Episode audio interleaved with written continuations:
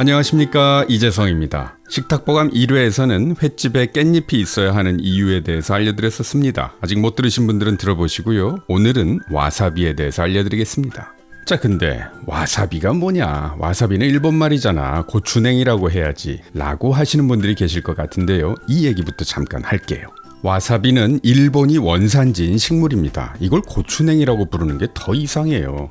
와사비는 식물학적으로 고추와는 전혀 상관이 없는 식물이고 냉이와는 더더욱 상관이 없습니다. 이 식물의 학명은 와사비아 야포니카 마트숨입니다. 야포니카 다른 말로 자포니카입니다. 일본에서 나는 와사비라는 뜻이죠. 본래 이름이 와사비예요. 우리가 일본에 대한 감정이 좋지 않기 때문에 와사비 대신 부를 수 있는 뭐 좀 순화된 말이 없을까 하다가 고추냉이라고 부르기 시작한 것 같습니다. 방송에서도 출연자가 와사비라고 말하면 자막 처리할 때 고추냉이로 적던데요. 저는 개인적으로 뭐 굳이 그래야 할까 싶습니다. 아보카도, 브로콜리 뭐 이런 채소를 굳이 우리말로 바꿔 부르지 않듯이 와사비도 그냥 쿨하게 뭐 우리가 아베 총리를 아베라고 부르고 오사카를 그냥 오사카라고 하듯이 와사비도 본래 이름으로 저는 그렇게 할게요.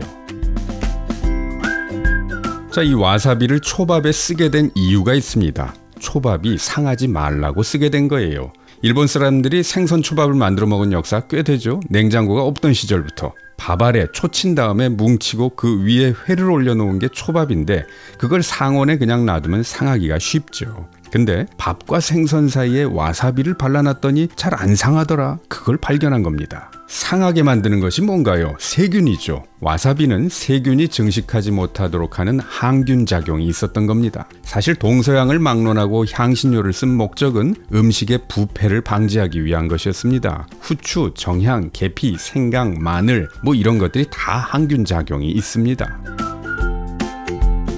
와사비는 뿌리를 쓰는 건데요. 뿌리에 시니그린이라는 성분이 들어 있습니다. 고추의 매운맛은 캡사이신, 와사비의 매운맛은 시니그린. 알아두면 쓸만한 지식입니다. 매운 고추를 먹으면 막 불이 나지만 와사비를 먹으면 코가 뻥 뚫리면서 시원해지지요. 고추는 뜨거운 매운맛, 와사비는 시원한 매운맛입니다. 와사비를 강판에 갈면 myrosinase라는 효소가 활성화됩니다. 이 효소가 시니그린 성분을 분해시키면 allyl isothiocyanate라는 휘발성 성분이 만들어져요. 이 휘발성 성분이 입으로 들어오면 위로 쫙 올라갑니다. 코끝을 찡하게 한 뒤에 정수리까지 그 느낌이 올라가죠. 이건 묘한 쾌감이 있어요. 와사비의 진정한 효능은 항균 작용입니다. 식중독을 일으키는 살모넬라균, 비브리오균, 대장균, 포도상구균, 연쇄상구균 등의 항균 효과가 있고요. 곰팡이가 생기지 않게 하는 효과도 있습니다. 이 항균 효과만 따지면 마늘보다 수십 배 우수하다는 연구 보고도 있습니다. 똑같이 횟집에 와서 회나 조개류를 먹었는데 어떤 사람은 탈이 나고 어떤 사람은 안 나죠. 이유야 여러 가지가 있겠지만 그 중에 하나는 와사비를 잘 발라 먹었는가 아닌가 이런 차이도 있을 겁니다.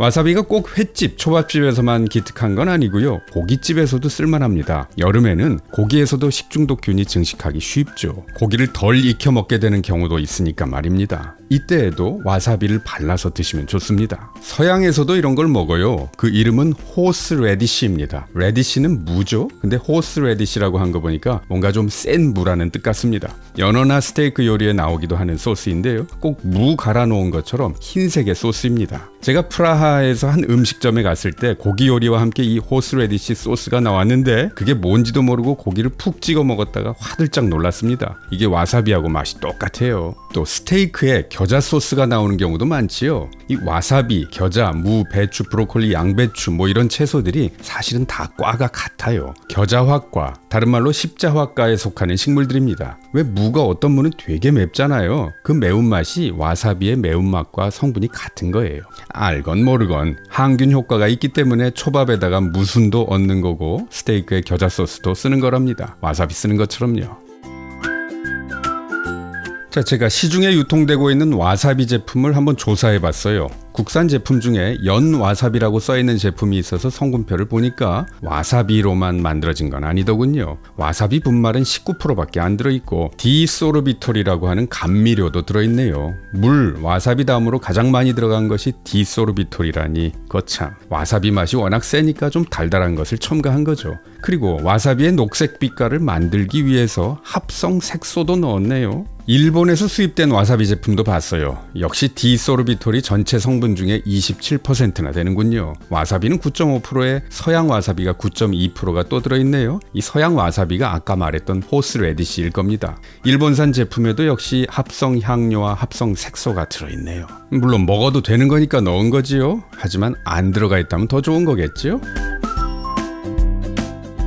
우리가 마트에서 사는 와사비는 주로 와사비 가루를 가지고 만든 거라서 쭉 짜면 곱게 나옵니다. 근데 일식집에 가면 입자가 굵은 생 와사비가 나오죠? 좀 다릅니다. 그래서 주로 업소에서 사용되는 생 와사비 제품도 조사해 봤습니다. 이런 건 생 와사비의 함량이 60%가 넘어가니 그래도 좀 와사비답네요. 하지만 역시 감미료나 색소가 들어가 있네요. 와사비의 색깔이 녹색이기는 하지만요. 실제로 갈면 그렇게 녹색은 아니에요. 근데 시중에 나오는 와사비 제품들은 녹색이죠. 그게 다 색소를 써서 그런 거예요. 굳이 그러지 않아도 될 텐데 왜들 그렇게 색소를 쓰는지 좀 아쉽네요. 얼마 전에 미운 오리 새끼라는 프로그램에서 왜 궁상민이라고 불리는 그 이상민 씨가 일본 여행에 간 장면이 나왔는데요. 포장마차에서 고기를 먹다가 생 와사비를 갈아 먹는 장면이 나왔었습니다. 자기가 마트에서 샀던 생 와사비를 꺼내서 즉석에서 강판에 갈아서 고기에 발라 먹는 장면이 나왔어요. 야, 이거 제대로 한 거죠. 제가 이 동영상을 제 블로그에 삽입해 뒀으니까요. 와사비의 생김새와 색깔이 어떤지 한번 보세요. 자, 하여간 이제부터 회, 초밥, 고기 등 좀 염려가 부가 되는 음식을 먹을 때에는 와사비를 발라 먹어보세요. 이게 배탈을 예방하는데 분명 도움이 됩니다. 생 와사비를 먹을 때는요 간장에 풀어서 먹지 마시고요 회나 고기에 발라서 먹는 것이 더 맛있습니다. 그렇게 한번 즐겨보세요. 우리가 식탁에서 흔히 만나는 음식들 알고 먹으면 더 건강해지고 더 감사해집니다. 그게 이 식탁보감 채널에서 제가 여러분을 만나는 목적입니다. 소식 놓치지 않으려면 구독하기 버튼 꾹 눌러주세요. 지금까지 한의학 박사 이재성이었습니다.